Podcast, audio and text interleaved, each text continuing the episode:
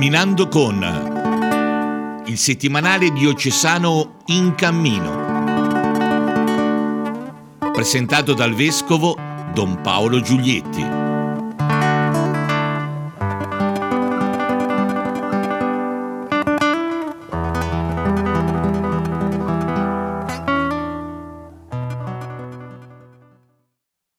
Cari amici e cari amiche, benvenuti a questo nuovo appuntamento con il settimanale diocesano in cammino. Sfogliamo insieme il numero 46, l'ultimo numero prima di Natale, e andiamo a vedere qualche notizia che abbia elementi in comune. Vi propongo di parlare di persone. Ci, si parla di molte persone, si presentano molte persone in questo numero del settimanale.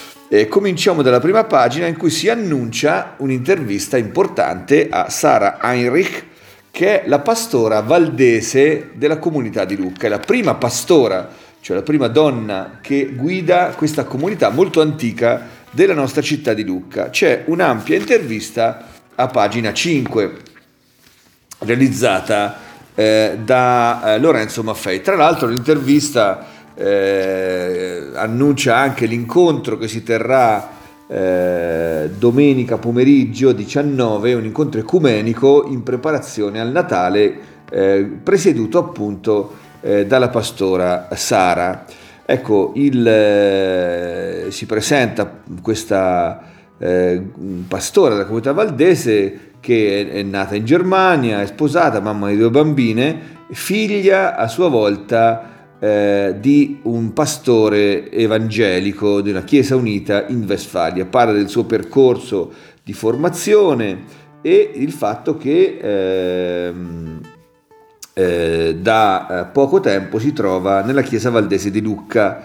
Eh, ha partecipato già all'evento di Lucca Comics ospitando una mostra di un fumetto presso la chiesa di via Gallitassi e appunto eh, parla poi della sua dell'attenzione che eh, darà come pastore, come donna, all'opera del dialogo ecumenico nella nostra città e nella nostra diocesi. Poi c'è un pensiero sul Natale, insomma viene presentata questa figura significativa della comunità valdese. Troviamo a pagina 4 di rimpetto un'altra figura che è quella di Don Luigi Pieretti, eh, missionario da moltissimi anni in Brasile e che ha celebrato eh, nelle settimane scorse il suo cinquantesimo anniversario di ordinazione proprio qui a Lucca e si appresta a ritornare eh, nella sua eh, casa, eh, nella casa diocesana per il clero dove abita a Rio Branco e dove, da dove continua a servire alcune parrocchie con eh, le celebrazioni dell'Eucaristia e altre cose. In particolare Ehm, in questa pagina si ricorda un'opera della diocesi di Rio Branco che è il progetto Susa Araujo per i malati di lebbra, un lebbrosario che eh, nella nuova gestione del governo di Bolsonaro non ha avuto più gli aiuti necessari per il suo sostentamento, quindi la diocesi attraverso Don Luigi che è qui in Italia chiede un aiuto per poter portare avanti ancora quest'opera eh, che accompagna appunto alcuni, alcune persone e famiglie colpite dalla lebbra. Una breve intervista appunto, dichiarazione di Don, di, Don Luigi Pieretti. In prima pagina si parla anche di altri due personaggi, in realtà se ne accenna dentro una, un articolo che fa riferimento all'azione cattolica. Si parla innanzitutto eh, di, eh, una, di una eh, signora eh, che 80 anni fa si tessera l'operazione cattolica, si chiama Albertina Belli, che ha, ha fatto tutti i passaggi dell'azione cattolica da piccolissima, che era l'inizio allora dell'iter di appartenenza all'associazione, fino ad adultissima come oggi, ecco, oltre 90 anni, eh, del, della, sua, della, sua, adesione all'azione cattolica. E questo è stato ricordato l'8 dicembre a Castelnuovo di Garfagnano, una celebrazione del tesseramento come da, da sempre l'azione cattolica fa in questa data. Ma dicevo, in questo articolo si parla anche di due personaggi su cui l'azione cattolica inviterà a riflettere, Armida Barelli, Armida Barelli eh, che sarà ricordata domenica 19 dicembre eh, con eh, un incontro e poi Giorgio Rapira il 13 marzo. L'anno prossimo poi si ricorderà ancora il beato Rosario Livatino che è stato da poco appunto beatificato eh, giudice aderente anch'egli all'azione cattolica. Ecco, sempre andando avanti a parlare di persone, eh, ritorniamo a parlare di Lucchesi nel mondo il nostro piccolo osservatorio globale che è un pezzettino che non commento e che invece ha sempre belle storie di lucchesi all'estero, tra l'altro di giovani lucchesi all'estero.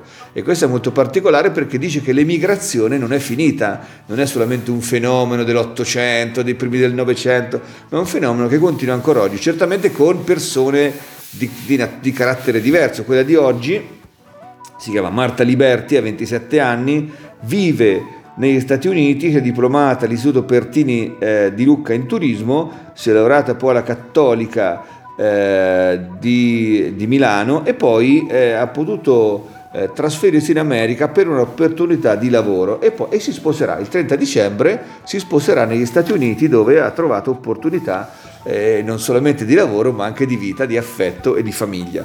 Quindi una persona della nostra città, della nostra diocesi di Lucca che eh, si fa onore all'estero. Nella pagina accanto si parla di una persona eh, un po' particolare perché è, una, un, um, un, autore, un, eh, potremmo dire un, uh, un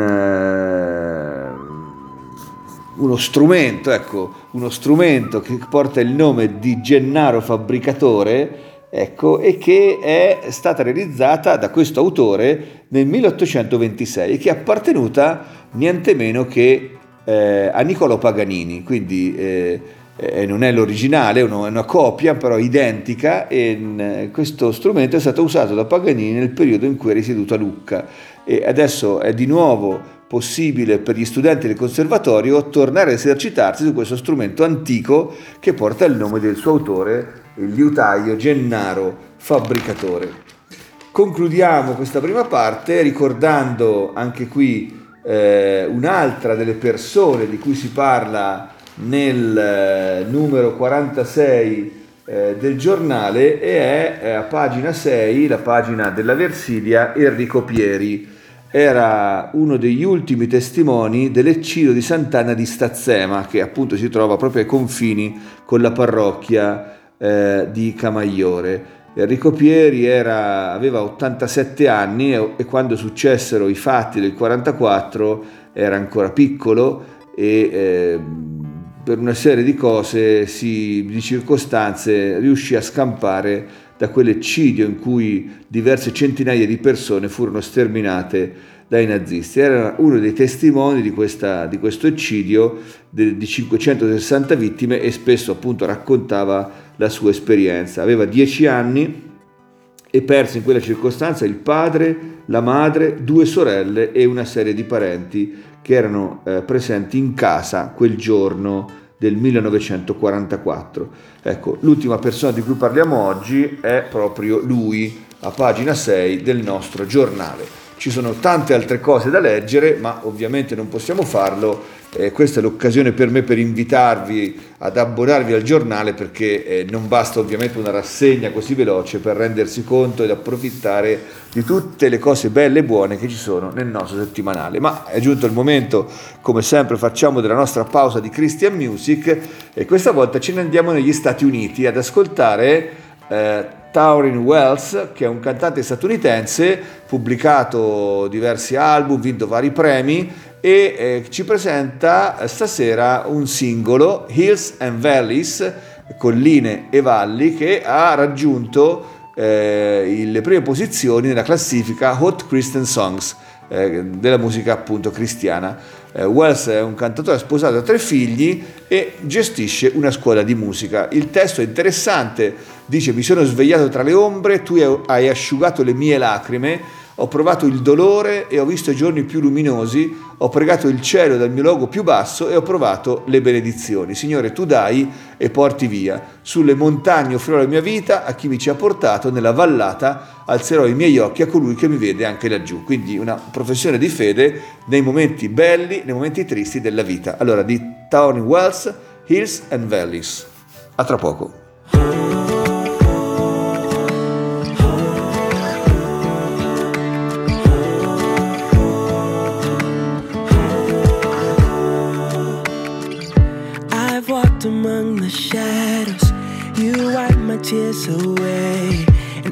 Felt the pain of heartbreak, and I've seen the brighter days. And I pray prayers to heaven from my lowest place. And I have held your blessings, God, you give and take away. No matter what I have, your grace is enough. No matter where I am, I'm standing in your love. On the mountains, I will bow my at me.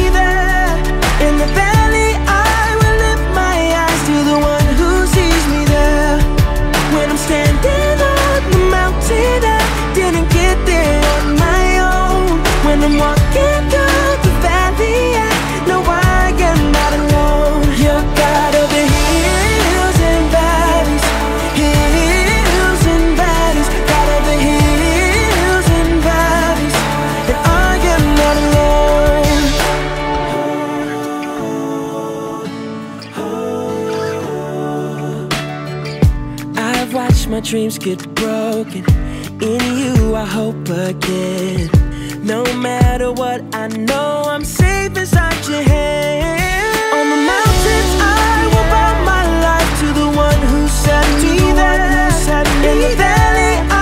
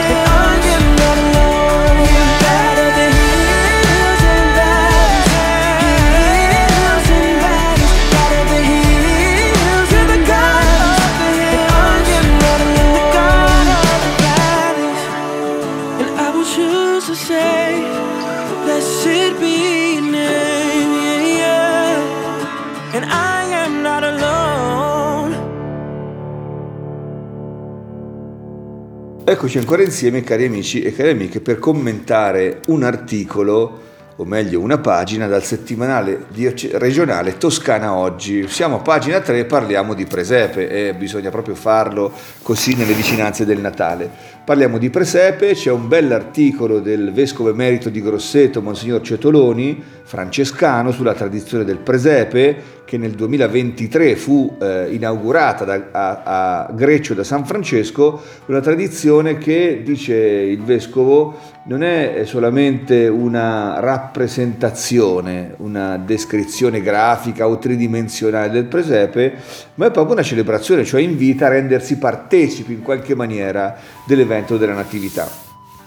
E si parla appunto dell'importanza proprio del fare il presepe, perché fare il presepe è un gesto che appunto ci rende in qualche maniera vicini a quell'avvenimento di duemila anni fa, ma che continua ad essere importante e salvifico per noi oggi. E c'è proprio al centro della pagina la storia di un toscano, Marco, Marco Guarguaglini di Piombino, il cui presepe è stato selezionato per la mostra 100 presepi che sarà allestita in Vaticano eh, nel braccio di Carlo Magno. 100 presepi da tutto il mondo che appunto renderanno possibile avvicinarsi a questa tradizione proprio eh, nel cuore della cristianità dove è allestito, vicino dove è allestito il grande presepe, quest'anno avete visto presepe di tradizione peruviana nella piazza, ci sono 100 presepi eh, di tutto il mondo.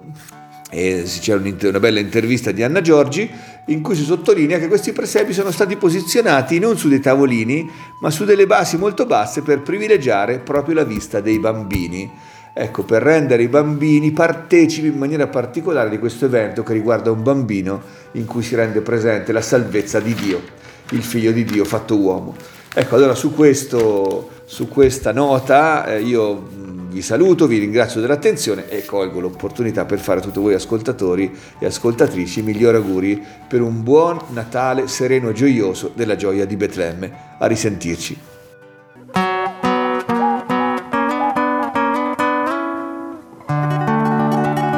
Camminando con il settimanale diocesano In Cammino. Presentato dal vescovo Don Paolo Giulietti.